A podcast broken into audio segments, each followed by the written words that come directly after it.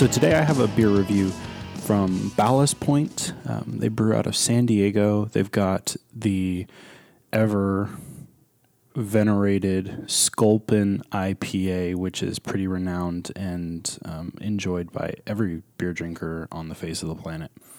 And I am drinking their Homework Series Robust Porter. This is batch number six. These Homework Series, I believe, is um, kind of like a competition of homebrewers, and they vote to see who the best is inside of the brewery, and then they package it and they produce it. And then when they list it on their um, website, they actually give you the recipe that was used to to make the beer. So this is not normally in my wheelhouse. I'm not a big porter man, um, but it was recommended to me by a beer seller that I trust. The price was phenomenal here in Austin. It was five dollars for a bomber of this, and pours absolutely pitch black. I mean, it's just gorgeous.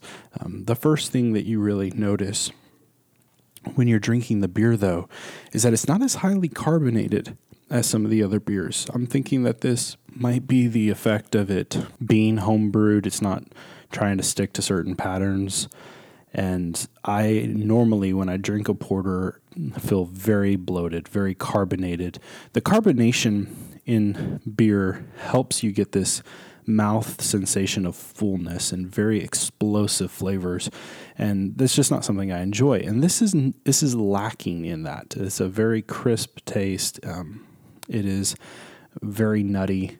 Um, some hints of, of kind of a, a chocolate flavor but overall just some solid roasted malts um, very hearty I think the the title on the beer robust porter is very fitting this is um, very similar to the other imperial porters, which aren't that many, but other imperial porters that I've drank. And I would definitely recommend this. It's a steal for the price for a, a high quality bomber from a high quality brewer. While scenes from the past rise before me, just watching the bubbles in my beer.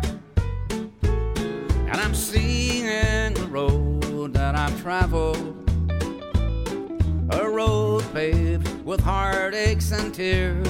And I'm seeing the past that I've wasted while watching the bubbles in my beer.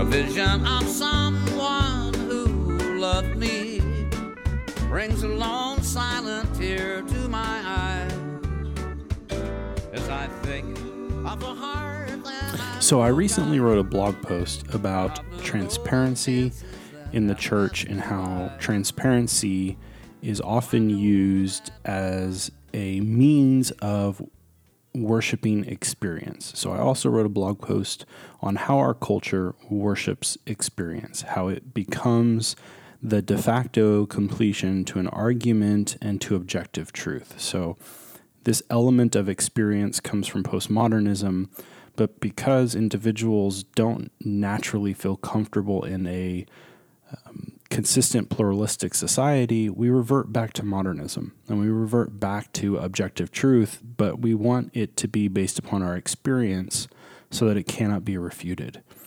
And so, in this culture, the exposing of one's life and one's experiences has taken on a brand new meaning, especially in social media and, and the social arena at large. And whether by blogging or tweeting or putting on Facebook, our lives have become more open and more transparent so that we can connect less intimately with the people around us who we actually care about. Um, you know, Torrey Gazette has been a source and a site of a lot of public open dialogue and discussion. And we've openly described some experiences that Elena and I have had, Danielle's had, um, guest writers have had, and experiences that are good, experiences that are bad. And, and when these efforts for transparency occur, and we hear back from people and we find ourselves being corrected and we find ourselves being instructed and we find ourselves being sat down by individuals who have experienced these same things and they offer guidance and they offer counsel and and we learn.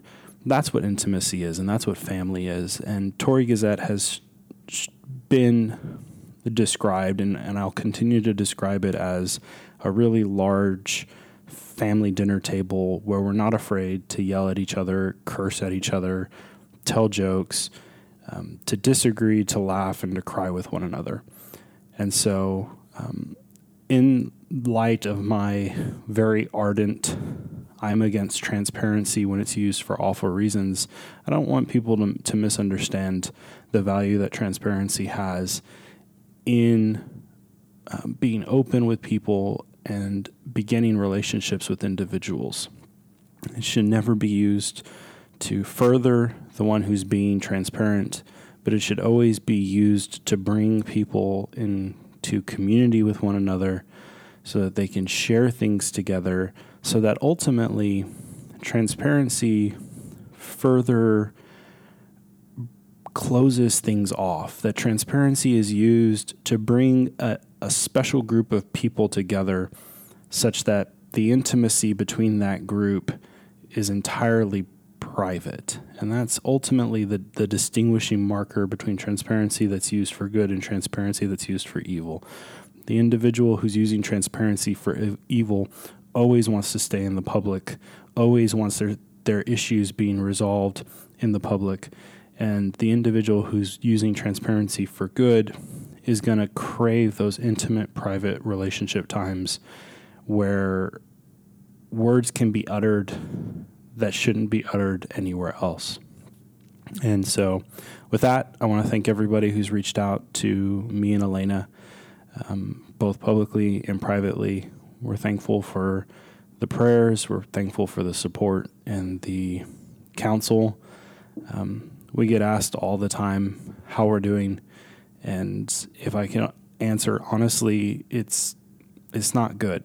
Um, we're not doing bad, but we're but we're thankful for the people who have come alongside us to give us instruction and give us correction and give us guidance and and to tell us their stories and their experiences and to cr- help us create a group of people around us who we know we can rely on and trust on. So we thank you very much for your support and um, hope you continue to read.